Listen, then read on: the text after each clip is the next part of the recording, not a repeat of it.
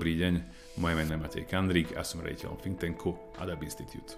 Vítam vás pri počúvaní nášho nového podcastu. Dnešný diel nahrávame pri výročí rusko-ukrajinskej vojny. Mojím hostom je dnes Pavel Havlíček, analytik z organizácie Asociácie pre medzinárodní otázky. Pavel sa profesionálne zaoberá otázkami východného partnerstva, venuje sa Rusku, Ukrajine, ale aj témam ako je bezpečnosť, demokratizácia či podpora občianskej spoločnosti. Pavle, vítaj, teším sa na rozhovor. Ďakujem za pozvání. Pavle, uh, vráťme sa ešte pred uh, inváziu. Vráťme sa do januára 2022. Uh, moja otázka smeruje k tomu, aké boli tvoje pôvodné očakávania v situácii, keď sa veľmi špekulovalo. Príde útok, nepríde útok. Mali sme v informačnom priestore prítomné informácie od amerických a britských spravodajských služieb, ktoré naznačovali, že invázia bude. Mnohí napriek tomu pochybovali. Kde si stal ty? Já se přiznám, že jsem patřil do té skupiny lidí spíš pochybovačů, protože jsem skutečně po těch měsících vyjednávání a různého takového přetahování skutečně věřil v to, že jestli ten konflikt vypukne, tak bude eh, spíše jenom nějakého menšího regionálního formátu, že se třeba bude koncentrovat jenom na to území Donbasu, ale skutečně jsem eh, patřil do té skupiny lidí, který, kteří vlastně nebyli přesvědčeni o tom, že ta invaze bude opravdu full scale, tedy v plné míře po celém území Ukrajiny a že skutečně nabere až takto rozsáhlý, rozsáhlý vlastně rozměr. To si myslím, že byla vlastně i mezi třeba tu analytickou komunitou, se kterou já jsem byl v kontaktu, tak bylo taková vlastně i převažující, eh, převažující názor. Přestože potom zpětně jsme si jako kdyby um, argumentovali a vysvětlovali, co bylo vlastně špatně, proč jsme si racionalizovali, racionalizovali některé ty kroky a také eh, řekl bych, proč jsme vlastně hm, možná si říkali, jaká je to, jaký je to strašný nesmysl a hloupost vlastně dělat to z ruské strany, ale k tomu se možná dostaneme později. To je určite dobrý postrh, možno nás viacerých uh, prekvapila tá neracionalita toho kroku. Uh, ja si tiež pamätám, že z možných scenárov uh, tá plnoformátová invázia bola uh, častokrát hodnotená ako najmenej pravdepodobná a nakoniec sa udela uh, práve tá. Uh, čo ty a uh, očakávania, uh, alebo ako si predvídal uh, tuhosť uh, ukrajinského odporu, uh, ten tiež mnohých zaskočil predbežné očakávania alebo analýzy hovorili, že Kiev sa neudrží, Ukrajina padne. Žili sme možno v oklamaní ruskou propagandou a podcenili sme Ukrajinu. Prekvapila teba miera ukrajinského odporu a ruských neúspechov? Já se přiznám, že vlastně nepřekvapil a to bylo vlastně něco, co ještě stojí vlastně dodat k té předešlé odpovědi, protože skutečně eh, tím, že na Ukrajinu se snažím dlouhodobě jezdit, sledovat tu situaci a sledovat například i ty změny, které proběhaly v, ty, v té zemi po roce 2014 a to jak na té společenské, tak potom třeba v té vojenské oblasti, tak skutečně tohle to byla věc, která mě z té ukrajinské strany nepřekvapila. A já jsem od počátku říkal, že pokud tomu skutečně dojde. A ten, tenhle ten nejčernější scénář já jsem vlastně dal na stůl až úplně v tom posledním týdnu, kdy skutečně nejméně pravděpodobný on z nich mohl být, z mého pohledu ještě, ještě v pondělí ten týden, tak jsem vlastně říkal, že to bude pro Rusko skutečně katastrofa a že oni se v tom eh, opravdu utopí a bude to druhý takový pro ně Afghánistán, bude to obrovská prostě katastrofa, která tu zemi stihne. Právě kvůli tomu, že prostě jsem věděl, jaké odhodlání na té straně Ukrajiny prostě je. Eh, po těch, eh, řekněme, sedmi, více než sedmi eh, letech vzdoru vlastně a konfrontace s tím ruským protivníkem, minimálně třeba na Donbase. Viděl jsem, jak ta společnost je strašně zocelená, jak má prostě hrozný drive a také prostě nějakým způsobem posílala během těch sedmi let svou vlastní odolnost. Tohle to byly všechno věci, které skutečně probíhaly během dlouhých let, eh, kdy se Ukrajina vlastně třeba po té vojenské eh, oblasti prostě zbližovala se standardy NATO, eh, bojovala daleko úspěšněji než na začátku prostě s ruskými dezinformacemi, obrňovala se proti kybernetickým úderům, ale také se připravovala na různé scénáře a ten nejhorší z nich samozřejmě byl ten, který potom jsme viděli po 24. únoru v praxi. Takže já jsem opravdu říkal, že pokud Rusko se do tohohle toho pustí, tak to bude obrovská katastrofa a Rusko nikdy nebude schopné prostě kontrolovat celé to území, celé to území Ukrajiny právě kvůli tomu, že ono nepřijde do prostředí, kde ho lidé budou vítat eh, tulipány, tak jak to prezentoval pátý oddíl, pátý, páté oddělení FSB eh, nahoru do Kremlu, ale eh, pro výzvedné služby tedy připomenu, ale bude na velmi nepřátelském prostředí, kde bude permanentní partizánská válka, i kdyby Rusové skutečně dostali větší kus Ukrajiny pod svou kontrolu. Poďme sa pozrieť kriticky aj do vlastných radov. Už to tu zaznelo, mnohí sme mali chybné očakávania, chybné predpoklady, čo sa týka uskutočenia invázie samotnej a, a následnej schopnosti Ukrajiny brániť sa. Kde vidíš ty možno tie korene, prečo sme sa tak mnohí milili a milili sa hneď dvakrát po sebe? Já si myslím, že tady, a to je něco, co skutečně přidám tady jako osobní zkušenost, ehm, málo vlastně ehm, dokážeme myslet o těchto těch věcech komplexně. Čemu to, čemu to připodobním je moje osobní situace, kdy já jsem eh, člověk, který se zabývá tím regionem, má tedy nějakou regionální expertízu, snaží se vstupovat a vlastně analyzovat ty procesy uvnitř těch jednotlivých zemí přes eh, to takzvané eh, prisma prostě teritoriálního náhledu na tu, na tu problematiku.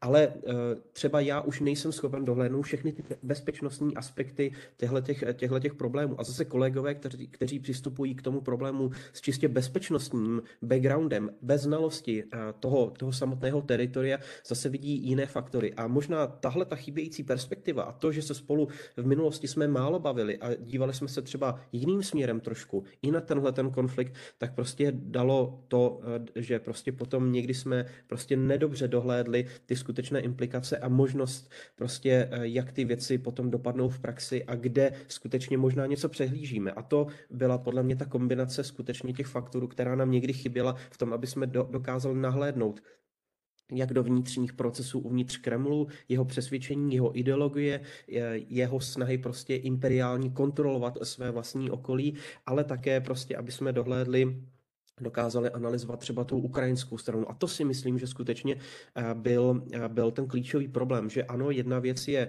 eh, rozumět bezpečnostní problematice, logistice, zásobování, ehm, nějakým způsobem prostě i třeba analyzovat tu zbrojní kapacitu, která měla jedna či druhá strana a ty poslední změny, které se udály na obou těch stranách dneska té frontové linie, ale druhá věc je potom ten širší společenský, hm, řekněme, politický kontext, který je tak moc zásadní, a takovým eh, způsobem vlastně nakonec určil tu obrany schopnost Ukrajiny, která sice papírově daleko slabší armáda, ale tou morálkou a přesvědčením a odhodláním vlastně dokázala skutečně i papírově daleko nesporně silnějšího protivníka prostě porazit a úplně ho dostat na kolena, tak jak to vidíme po tom roce konfliktu. Súhlasím. Uh, poďme ďalej. Uh, chcel by som otvoriť otázku sankcií. Uh, to je teda nesmierne citlivá politická téma. A chcem sa pýtať tak zoširoka. Máme dnes ako Európska únia, jednotlivé štáty, artikulované špecifické ciele, ktoré, my, ktoré sme vlastne chceli sankciami dosiahnuť. To je nesmierne dôležitá vec preto, aby sme vedeli mať funkčnú debatu o tom, či sú sankcie efektívne alebo efektívne nie sú, čo je dnes samozrejme tiež otázkou veľkého sporu. Takže poďme na ten začiatok. Mali sme definované ciele, čo sankcie mali dosiahnuť. Já si myslím, že měli, ale ty cíle byly skutečně velmi minimalistické. Omezovali se na to, na čem se dneska shodne Čech se Slovákem, ale i s Němcem a s Portugalcem. To tedy znamená skutečně zastavit tu válku minimálně v tom smyslu omezit prostě kapacity ruského eh, státu v ní pokračovat. V tomto smyslu, že ano, eh, utrpení je strašné, musíme ho, musíme ho zastavit a musíme udělat všechno pro to, aby v, tom, v tomto smyslu Ruská federace měla co nejméně kapacit a zdrojů vlastně na její pokračování. V tomto smyslu si myslím, že skutečně nějaký ten elementární konsenzus uvnitř evropských eh, členských států, uvnitř Evropské unie, ale i napříč, řekněme, mezinárodním prostorem, třeba ve spolupráci spolupráci se Spojenými státy, Japonskem, Austrálií. To všechno jsou dneska velmi, eh, velmi zásadní hráči na tomhle poli. Samozřejmě potom eh, v klíčovém složení eh, států G7, těch nejvýznačnějších ekonomik světa. Tady, ta, tady ten konsenzus určitě od počátku panoval, tak jak jsem přesvědčen. Ale, a tady z mého pohledu velké ale, je samozřejmě, že my jsme neměli dobře vyargumentované, co, co tedy dále. Co chceme vlastně dosáhnout těmi sankcemi? Chceme těmi sankcemi zničit ruskou, ruský režim například? Chceme přimět k tomu, aby režim Vladimira Putina padl a my jsme měli jiné Rusko, které by bylo eh, možná demokratické, možná ještě horší. Co je vlastně ten další krok potom, kde eh, ty sankce mají skončit? A tady si myslím, že ty názory se dodnes rozchází a dobře to například ukázala i nedávná návštěva Volodymyra Zelenského ve Spojených státech, kterou dnes vlastně, respektive včera Joe Biden opětoval v Kijevě, kde stále probíhají ty velké diskuze o tom, jak daleko vlastně vůči Rusku zajít. Kam, co chceme vlastně dosáhnout vůči tomu Rusku? Jestli chceme dosáhnout jeho stažení třeba z území Ukrajiny, které je mezinárodními, ehm, na mezinárodní scéně uznané a je platné podle mezinárodního práva. A nebo chceme jít dál a chceme nějakým způsobem ochromit třeba schopnost ruského režimu tu válku vést znovu za několik měsíců, možná let. Tady ty debaty skutečně zatím končí a myslím si, že jsme je zatím neuzavřeli. To je, eh, si myslím, na té strategické rovině něco, kde ty debaty stále pokračují. Ale v té obecné rovině, na té nižší, řekněme, pracovní úrovni, tedy zastavit válku, snížit zdroje Ruské federace pro její pokračování, tam si myslím, že od počátku ten koncenzus v zásadě panoval. Rozumiem a to sú pomerne jasne definované ciele. Obmedziť e, zdroje ruského režimu, viesť e, vojnu ďalej a, oslabiť režim samotný. Jasné. Vieme tieto ciele a ako k nemu prispievajú sankcie nejako vlastne efektívne merať? Lebo ako by si hodnotil efektivitu sankcií dnes po takmer celom roku o vypiknutia bojov? Já to hodnotím tak, že to je skutečně ještě eh, neskončený příběh. Myslím si, že skutečně my jsme dostali se do uh, určitého, v určitém smyslu prostě bodu zlomu, kdy jsme do velké míry vystříleli všechny ty uh, argumenty a možnosti, ale také tematické bloky, které byly snadné. A teď se dostáváme do situace, kdy skutečně uh, přichází věci, které jsou zásadním způsobem bolestivé a už na nich nepanuje schoda. Dobrým příkladem třeba uh, toho posledního vyjednávání, které probíhalo ještě včera, včera, kdy se setkávali eh, ministři zahraničních věcí Evropské unie, tak byl třeba příklad zařazení ruských diamantů na, eh, řekněme, ten sankční seznam a zákaz dovozu eh, těchto komodit například do Belgie, která opravdu zásadním způsobem z nich benefituje na své, na své burze v Antwerpách, kde dochází ke zpracování, je na to navázaný několik desítek tisíc pracovních míst, obrovský průmysl. Takže tady vidíme, že už narážíme na jednotlivé třeba partikulární zájmy evropských členských států, a e, vyčerpáváme postupně ty možnosti skutečně, který, kterých e, Evropané, e, kterých mají prostě k dispozici. Ale řekl bych, že zároveň my jsme udělali obrovský kus cesty dopředu a to ve dvou směrech.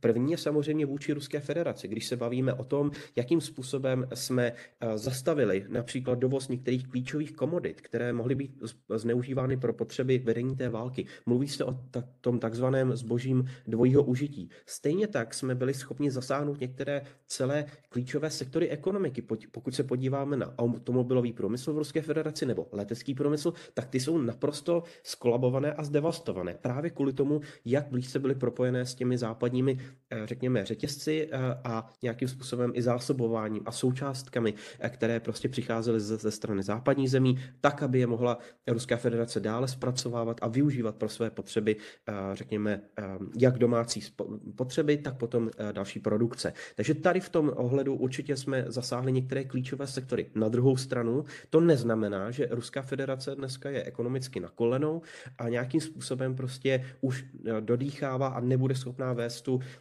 vést tu válku dále. Řekl bych, že tohle to zatím ani tou ani, řekněme, tou proaktivní stranou vůči Ruské federaci, ani do vlastních řad, a narážím tady například o, na odtrhávání se od ekonomických eh, závislostí na Ruské federaci, samozřejmě v klíčové oblasti spojené s energetickým průmyslem a dodávkami ropy a zemního plynu, tohle to všechno probíhá, probíhá to správně. A třeba i zastropování těchto komodit bylo určitě dobrým krokem. Na druhou stranu skutečně ten efekt sankcí je jenom postupný a nějakým způsobem nám bude trvat, než skutečně Ruská federace bude zahnaná tak moc do kouta, že to například budou zásadním způsobem pocitovat občané a ten režim bude tak moc, řekněme, v koncích, aby se musel nějakým způsobem prostě zamýšlet na tom, jestli ta válka pro něj dále, dále um, dává smysl natolik, aby neohrožovala jeho vlastní přežití. Protože to je ten klíčový politický faktor. My se ekonomickými faktory snažíme řešit politický či geopolitický spor. Takže tady opravdu musíme od počátku mít na paměti, že eh, ta naše reakce eh, byla z pohledu Ruské federace vždycky jenom omezená a nějakým způsobem eh, prostě ne nezasahující tu pravou podstatu toho sporu, která se dneska odehrává na, na Ukrajině z hlediska té probíhající ruské agrese. Takže řekl bych, že jdeme správným směrem, ale ten příběh není ukončený, stále bude probíhat dále. Do, určitě jdeme pro té správné linii a ty efekty jsou cítit na straně Ruské federace, přestože ona se snaží prezentovat jiná čísla a jiný obrázek. Na druhou stranu my prostě musíme být v některých věcech trpěliví, tak aby skutečně um, i ty dlouhodobé efekty sankcí, jako technologické zaostávání, postupné prostě vystávání zdrojů z ruského rozpočtu, ale také z rezervních fondů, které má Ruská federace k dispozici, prostě došlo do, té kritic, do toho kritického momentu. Ten zatím nenastal a až začne, tak skutečně musíme být dobře připraveni a musíme být, mít vyargumentovanou i tu strategickou úrovni, jak moc daleko chceme v této věci dojít. Z toho, čo hovoríš, je, je zrejme, že teda na sankcie sú nutné veľmi obmedzený nástroj uh, nátlaku na, na Rusko alebo celkovo v medzinárodných vzťahoch.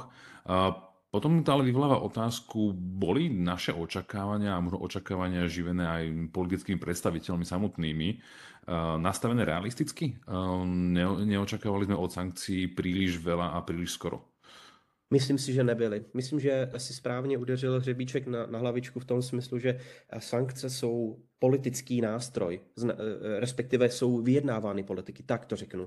Jsou ekonomickým nástrojem, ale vyjednávaným politiky. Tohle to je něco, co skutečně musíme vidět. A s tím se pojí i určitá politická retorika. Pokud se bavíme, a zaznívalo to velmi intenzivně v České republice, ale dnes třeba i na Slovensku, o tom, o té ceně těch sankcí, jak moc se promítá do životní, do poklesu třeba životní úrovně, zejména lidí ze střední Evropy dnes, která nejvíce platí, řekněme, jako za, za ten následek té války, války a řekněme možná z části i se tam promítají ty sankce a jejich protisankce z ruské strany, tak samozřejmě tohle je velmi politická debata. Ty se na to narazil, narazil v samotném začátku, že tohle skutečně je velmi politizované téma. Vidíme, jaká debata se o sankcích vede například v Maďarsku, které by se velmi rádo vrátilo eh, k tomu takzvanému business as usual, teda před, do normálního stavu věcí před 24. únor. A tak se k tomu postavil i maďarský premiér Viktor Orbán a pokračuje pokračuje v této retorice, když navrhuje přeskoumávání sankcí, jejich dopadů a tak dále.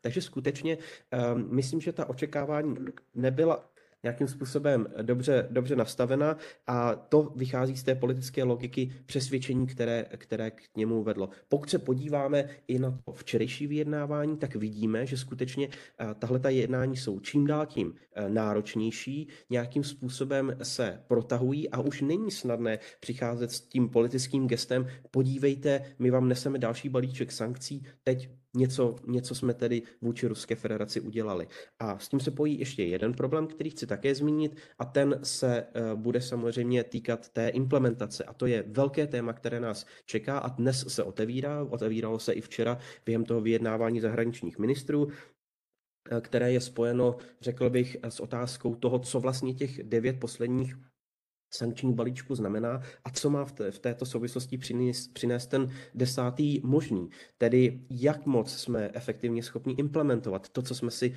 politicky vytyčili jako tu naši, naši uh, linii, kterou budeme prosazovat vůči Ruské federaci. Co to tedy znamená vlastně v praxi? Uh, konkrétní příklad, kterým se zabýváme v České republice v koalici sil, uh, která se nazývá Odolnější Česko, je implementace některých těch, řekněme, balíčků sankcí. Narážím tady na konkrétně eh, šestý z nich, který byl přijímaný někdy v květnu, v červnu minulého roku, který znamená, že by ruské firmy měly být vlastně odstřiženy ze všech, eh, ze všech veřejných zakázek eh, probíhajících na území ruské, na, na území Evropské unie. Co to v praxi znamená pro samozprávy, co to v praxi znamená pro některé, řekněme, regionální celky ehm, a třeba i regionální vlády v Evropské unii. Tohle to vlastně na začátku nikdo neřekl. Odešlo se od stolu, politici řekli, my máme dohodu, tady je šestý sankční balíček a teď tedy skutečně s tím něco dělejme. Ale aby se to překlopilo do té reality, implementace a vyřazování ruských společnostech z těchto těch tendrových záležitostí, tak to je úplně jiná disciplína.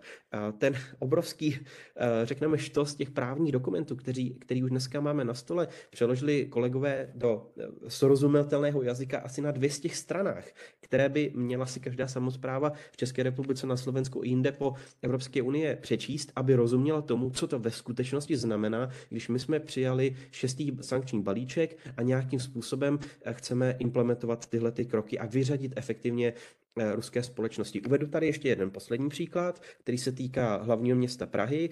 Na jehož výstavě, eh, výstavbě linie metra D se podílí rakouská společnost Strabag. Eh, Víč má přibližně 20 až 30% podíl ruský oligarcha, který je na evropském sankčním seznamu Paska.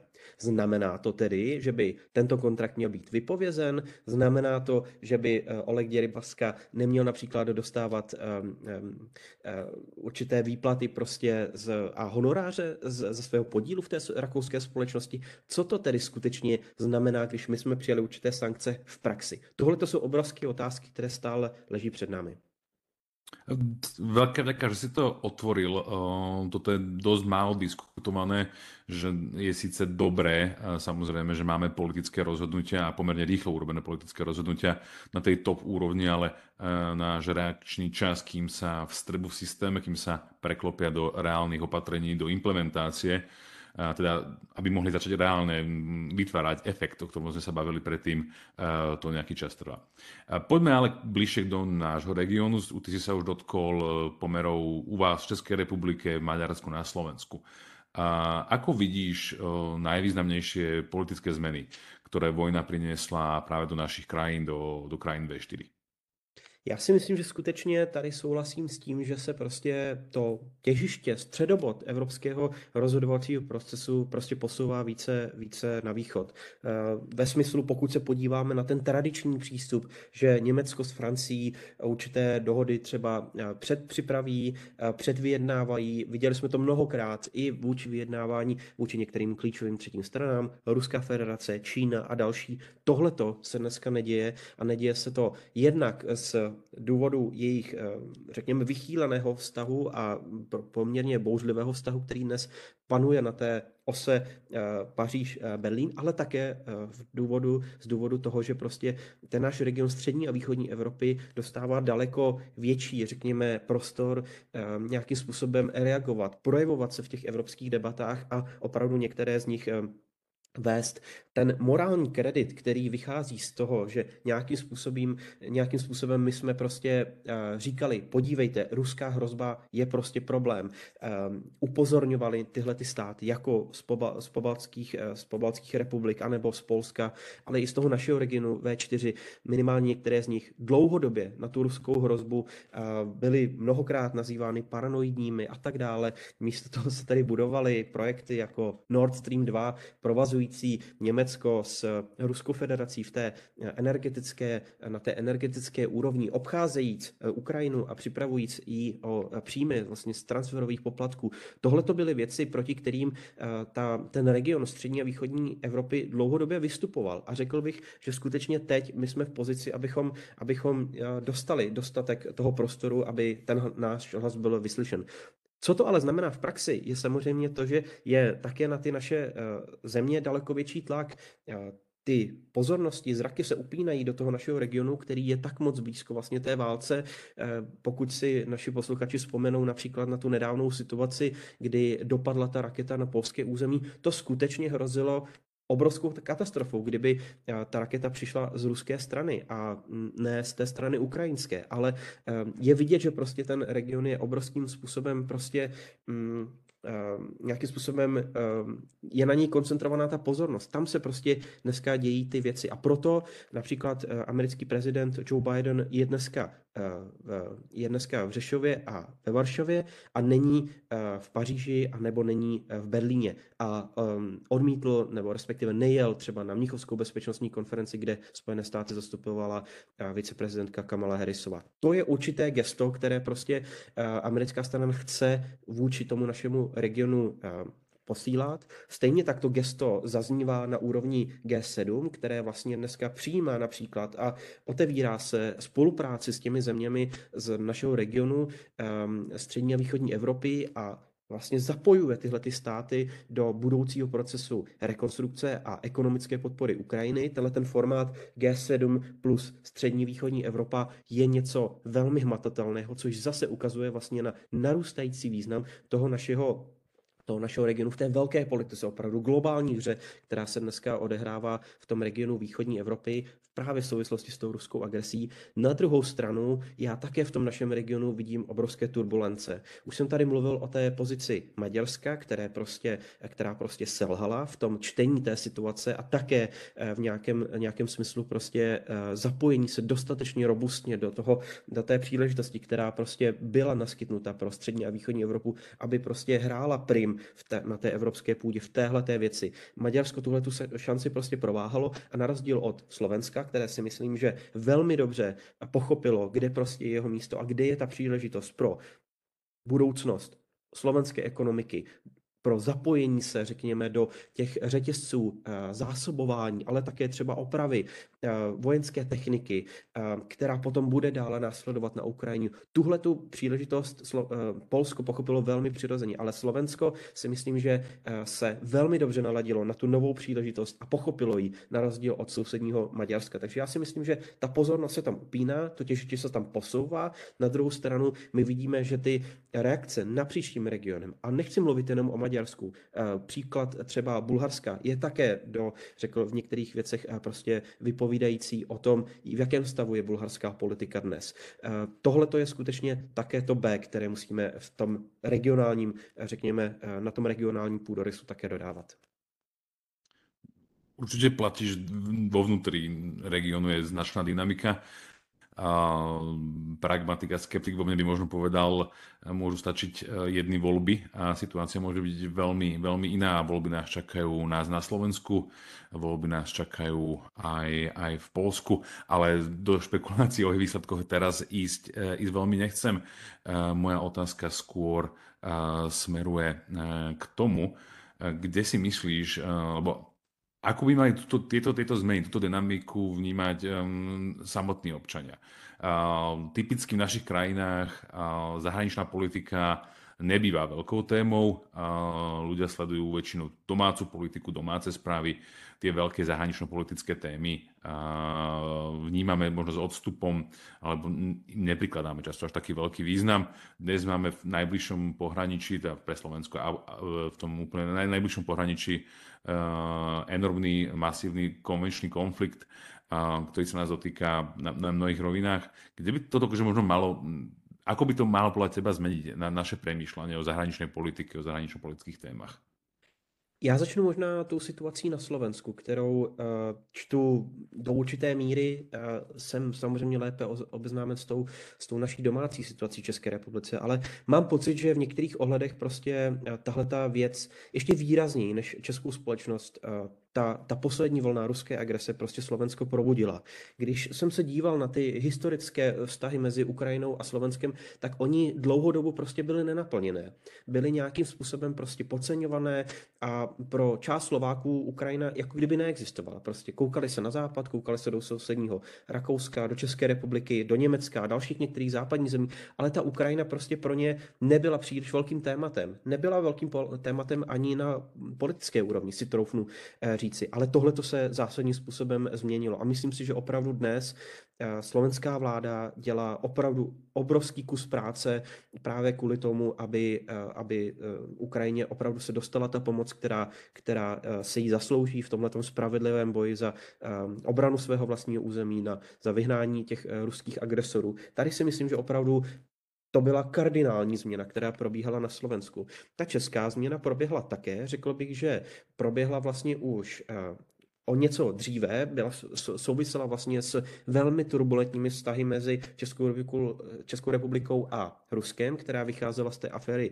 Vrbětice a odhalení vlastně uh, ruských agentů a jejich, uh, řekněme, sabotážní akce ve Vrběticích, vyhození do povětří vlastně těch, mm, těch eh, skladů munice, které dokonce stály lidské životy a obrovské, obrovské utrpení těch lidí a hmotné škody. Ta naše bilaterální linka s Ruskou federací, která byla daleko eh, více vyostřena. Ale řekl bych, že skutečně podobným způsobem, jako na Slovensku, minimálně na té společenské úrovni, došlo k tomu probuzení, kdy vlastně ta zahraniční a bezpečnostní politika nás obrovským způsobem dohnala. Proč to říkám a jak to vypadalo, je samozřejmě, když se podíváme na tu obrovskou uprchlickou vlnu z Ukrajiny, mluví se až o 6 milionech lidí, kteří utekli za hranice Ukrajiny, uh, utekli na Slovensku, utekli do České republiky, utekli do Polska, do Německa a dalších zemí, ale samozřejmě ty naše státy byly tím primárním, řekněme, motorem té pomoci, motorem solidarity. A já jsem viděl opravdu euforickou reakci v České republice, obrovské plné zaplněné náměstí, které pozdravil Volodymyr Zelenský v těch uplynulých měsících několikrát, stejně tak jako další představitelé, například ukrajinské ambasády s děkovnými zdravicemi za jejich obrovskou míru pomoci. Česká republika, jenom připomenu, byla například na počet obyvatel nejvíce, řekněme, mm, exponovanou zemí v tomto smyslu, když eh, dnes, eh, dodnes vlastně eh, České ministerstvo vnitra zpracovalo přibližně půl milionu ukrajinských žádostí o vlastně poskytování té, té, té dočasné ochrany, tedy vlastně na základě té legislativy Evropské unie o setrvání a poskytnutí pomoci v těchto, v těchto těch prostě válečných podmínkách. Takže tohle to je skutečně ten scale, tohle ten rozměr vlastně toho, jak moc nás zahraniční a bezpečnostní politika dohnala Myslím si, že eh, vedla k probuzení i vlastně v té politické rovině. Vnímám to eh, ze strany jak české vlády, tak eh, vlády slovenské, co do investic do armády, co do obnovených diskuzí o tom, jak efektivně nakládat s prostředky, které jsou investovány do armády, jak skutečně nejlépe posilovat vlastně i to východní křídlo jak Evropské unie, tak Severoatlantické aliance. Tohle to jsou ty velké debaty, které skutečně se vedly a já jsem byl velmi pišný na to, že například Česká republika se zapojila vlastně v rámci té eh, multinárodnostní eh, brigády, eh, respektive přítomnosti na Slovensku co do vlastně podpory a vedení té mise, kterou vede Severoatlantická aliance pro posílení odolnosti eh, Slovenska. To si myslím, že skutečně jsou konkrétní příklady toho, kde ten leadership z těch našich zemí prostě je, je nový. Je, je to něco, co já předtím prostě jsem, jsem neznal a i když byli čeští vojáci zapojeni například eh, v Litvě nebo v Lotisku, tak nikdy nestanuli v čele žádné z těchto misí a spíše tam byl takový ten, eh, takový ten oportunistický prostě pojďme se vést s tím proudem, ano, bezpečnost je pro nás důležitá, ale v těch praktických krocích nebudeme dělat tolik. Tolik. To si myslím, že se dneska mění a ta válka prostě tuhle tu oblast eh, strašným způsobem exponovala jak v té politické úrovni, tak potom pro společnost, která vlastně tyhle ty změny podporuje a žije dál. Je určite pravdou, že um, vojna v našich krajinách uh, priniesla toľko zmien, že ich vlastne asi si ich ešte úplne neuvedomujeme a určite si ich ne, neuvedomujem do dôsledkov. Dobrým príkladom je práve tá téma utečencov, ktorá bola v začiatku roka po tej invázii enormne exponovaná. Boli sme tomu vystavení, bolo veľa otázok, um, či ten nápor zvládneme, nezvládneme. Dnes si myslím, že vieme povedať, hoci nie všetko je ideálne, že sme sa s tým ako krajiny vysporiadali úplne dobre, nečelíme žiadnym veľkým problémom. Zvládli sme to, sú tu na Slovensku máme, áno, posilnenú prítomnosť Severoatlantickej aliancie pod vedením Českej republiky a, a mnoho ďalších zmien, ktoré sme sa mohli diskutovať ešte, ešte hodiny a hodiny. Ale ja by som sa chcel posunúť troška viac uh, na východ, hoci nie úplne na Ukrajinu. Uh, ty sa venuješ dlhodobo regiónu východného partnerstva, to sú teda okrem Ukrajiny ako Bielorusko, Moldavsko, Gruzínsko, Arménsko či Azerbajdžan. Z tohto výberu by som sa asi špeciálne sústredil na Bielorusko a potom na Arménsko a Azerbajdžan. A Bielorusko je od začiatku vojny spolupáchateľom a agresorským, agres, štátom agresorom e, rovnako ako Rusko. Moja otázka je, ako dnes vnímať e, režim e, Alexandra Lukašenka, Je, je dnes Bielorusko nejakým závislým ruským satelitom, alebo je tam nejaká miera autonómneho rozhodovania a, a, a vládnutia v, tej, v tom štáte ešte? Já si myslím, že ta autonomie tam do určité míry zůstala. Na druhou stranu ta úroveň ruské okupace Běloruska narostla do té míry, kterou Bělorusko od dob Sovětského svazu prostě nepocítilo. Dnes eh, se eh, běloruská armáda a její také politické vedení, eh, které my jsme mimochodem neuznali a považujeme Lukašenka za diktátora a uzurpátora moci, ne jako právoplatného prezidenta, tak se prostě podílí na všech těch věcech, kromě otevřeného zapojení, přímého fyzického zapojení těch vojáků do, řekněme, do té situace na Ukrajině, do agrese proti sousedním, sousední Ukrajině. Jenom krátce je vyjmenuji, je to od počátku té, těch bojů umožnění ruským ozbrojeným silám přejít přes běloruské území a vpadnout ze zhora eh, od severu na Ukrajinu. Je to samozřejmě využívání běloruského území pro podnikání operací eh, různého charakteru, ale také eh, odstřelování ukrajinských cílů, to jsou raketové útoky, jsou to dělostřelecké útoky a tak dále. Tohle to všechno probíhá.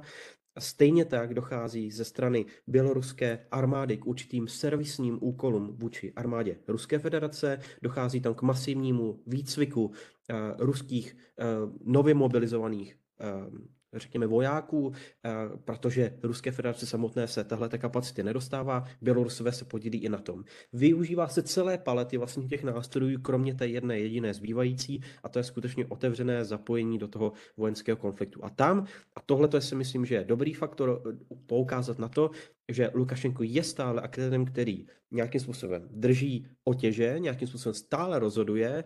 Eh, Bělorusko není v plné míře prostě okupovaným státem, jakkoliv na jeho území se pohybuje více než 10 tisíc ruských vojáků a v případě potřeby se tam mohou další přesouvat. To jsme viděli v té první fázi ruské, ruské nové fáze ruské agrese proti Ukrajině. Tohle to uh, určitě je dalším takovým uh, možná faktorem, který budeme muset do budoucna zvažovat, ale Lukašenko stále nějaké věci ovlivňuje a stále je v pozici si říct, ano, my půjdeme na Ukrajinu, ne, my nepůjdeme na Ukrajinu. A ten kalkul je velmi oportunistický. V okamžiku, kdyby Ruská federace začala prohrávat, Bělo, běloruský diktátor bude první, který řekne, podívejte, já s tím nemám nic společného, chci tady vyjednávat o míru, Ukrajinci jsou naši bratři a my nějakým způsobem budeme dělat všechno pro to, aby jsme zprostředkovali dialog mezi Ruskem a Západem. Měli jsme tady dva minské, minské eh, dohody, dvě minské dohody a vyjednávání, pojďme udělat třetí, já jsem tady a jsem, jsem přítomný, co to účastní. To je prostě oportunismus, je to snaha za každou cenu se udržet u moci a velmi pragmaticky kalkulovat, kam se vychyluje skutečně to momentum, jestli ve prospěch Ruska anebo Ukrajiny podporované Západem. Tomu rozumiem, ale čo uh, bieloruskí občania bojujúci na Ukrajine? Z otvorených zdrojov vieme, že uh, na Ukrajine, na Ukrajine, na strane Ukrajiny bojujú dobrovoľníci uh, z Bieloruska, ktorí pomerne otvorené sa hlásia aj k svojim politickým ambíciám, čo sa týka nejakej politickej zmeny priamo k Bielorusku samotnému, k zmene režimu Alexandra Lukašenka.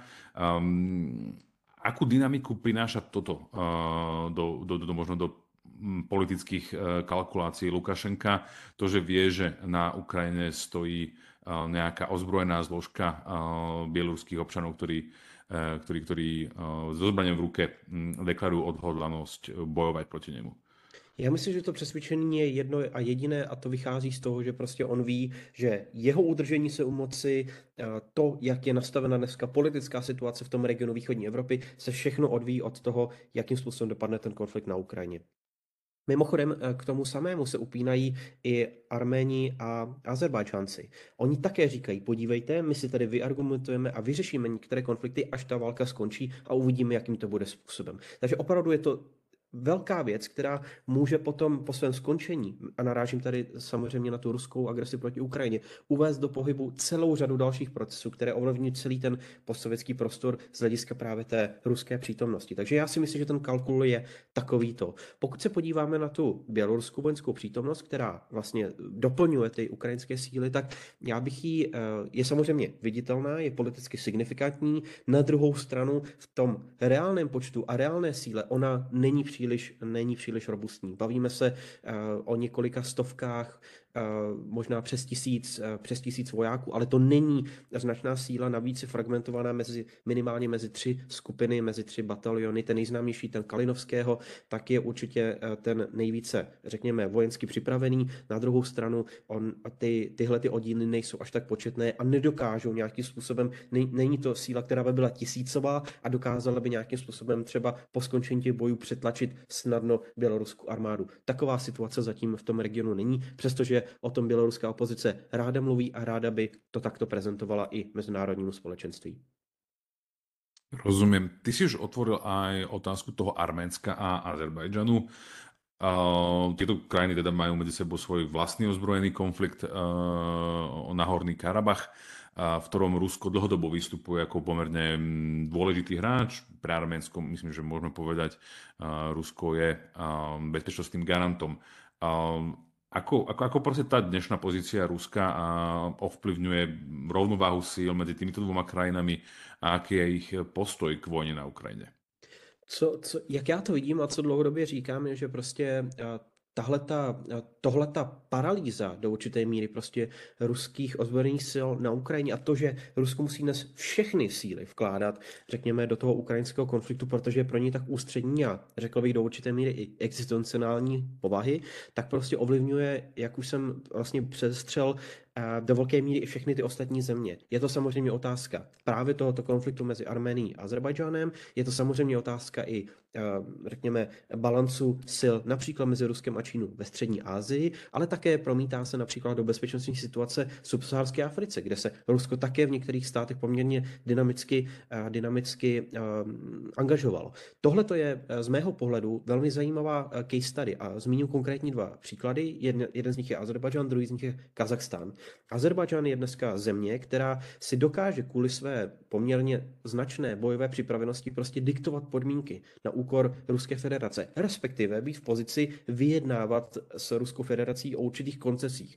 Ty jdou častokrát právě na úkor Arménie, protože Ruská federace, přestože má na území, eh, řekněme, toho toho eh, Nahorního Karabachu, tedy toho rozporuplného území mezi nimi, eh, určitou vojenskou přítomnost. Mluvíme asi o dvou tisících eh, těch takzvaných mírotvorců z Ruské federace, tak ona není dnes v pozici, aby dokázala ty dvě bojující, soupeřící strany od sebe oddělit. To jsme viděli v, tom, v té poslední vlně eskalací, která proběhla. Ruská federace tam měla sice svoji bojovou přítomnost, ale nedokázala té, té situaci té situaci zabránit. Naopak došlo ještě k dalšímu vyostření, když um, došlo k porušení vlastně i těch zásad eh, principu kolektivní obrany v rámci té uh, organizace dohody o kolektivní bezpečnosti ODKB, jejíž je Arménie formálně členem a Ruská federace v případě, že dojde k napadení podobně, jako je to například v rámci smlouvy o Severoatlantické alianci, článek 5 o kolektivní bezpečnosti a společné,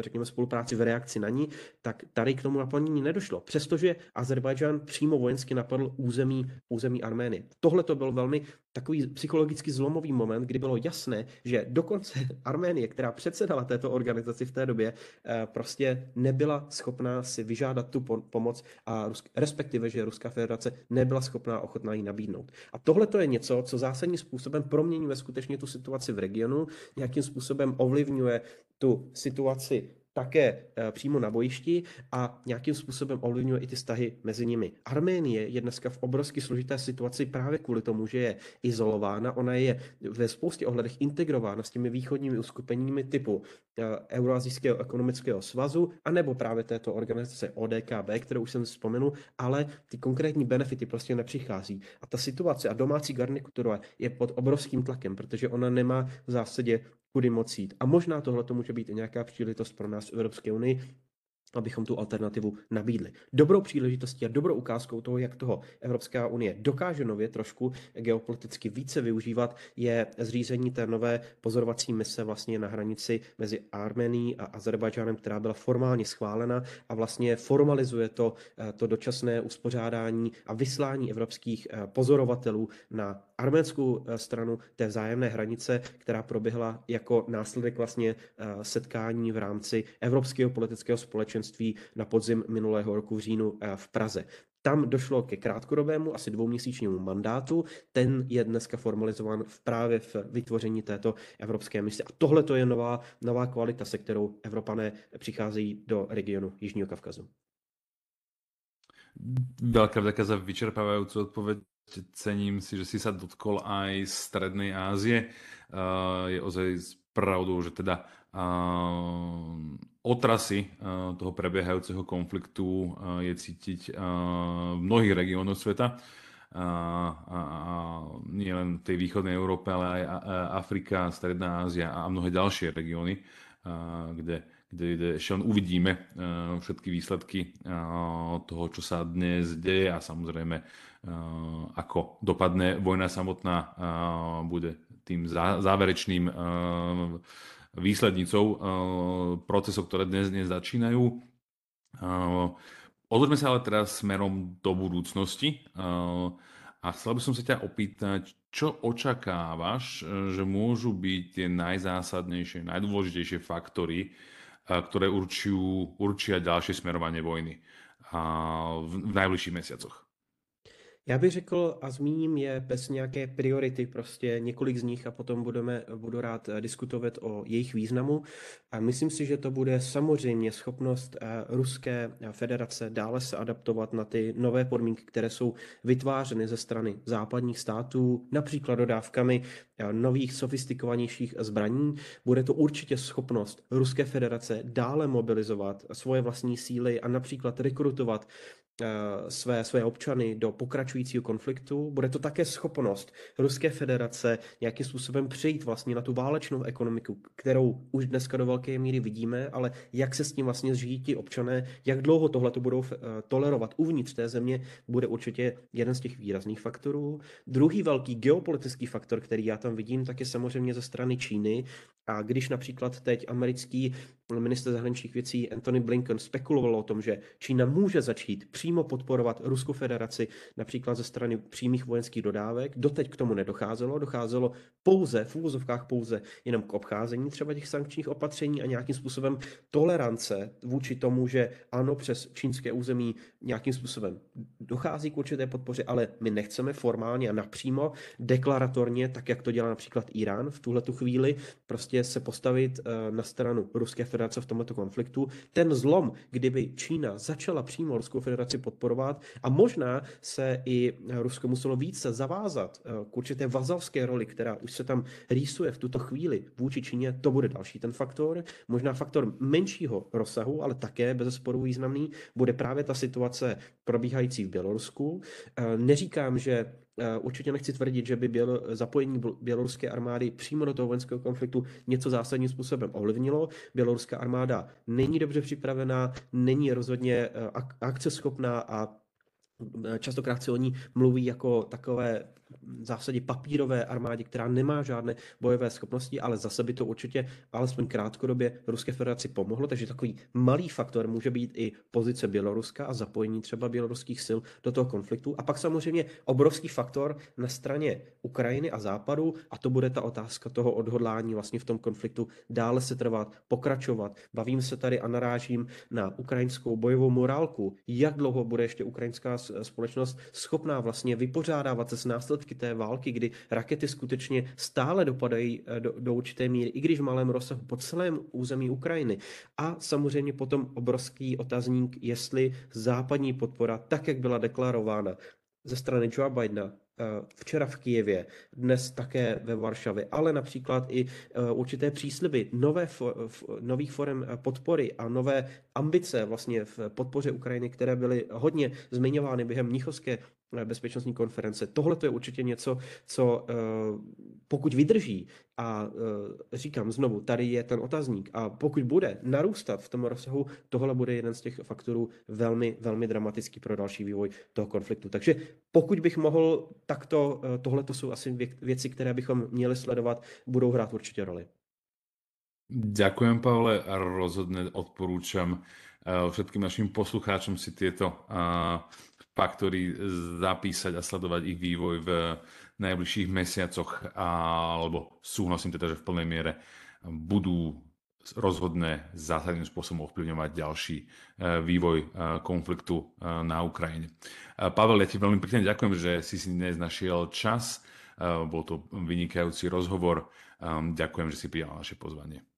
Moc děkuji a také přeji hezký všem posluchačům. Dnes sme hovorili s Pavlom Havlíčkom, analytikom Asociácie pro medzinárodní otázky a debatovali sme prvý rok rusko-ukrajinskej vojny a jeho zahranično-politické dôsledky pre Európu a širší svet. Moje meno je Matej Kandrík a vy ste práve počúvali podcast Adab Insider.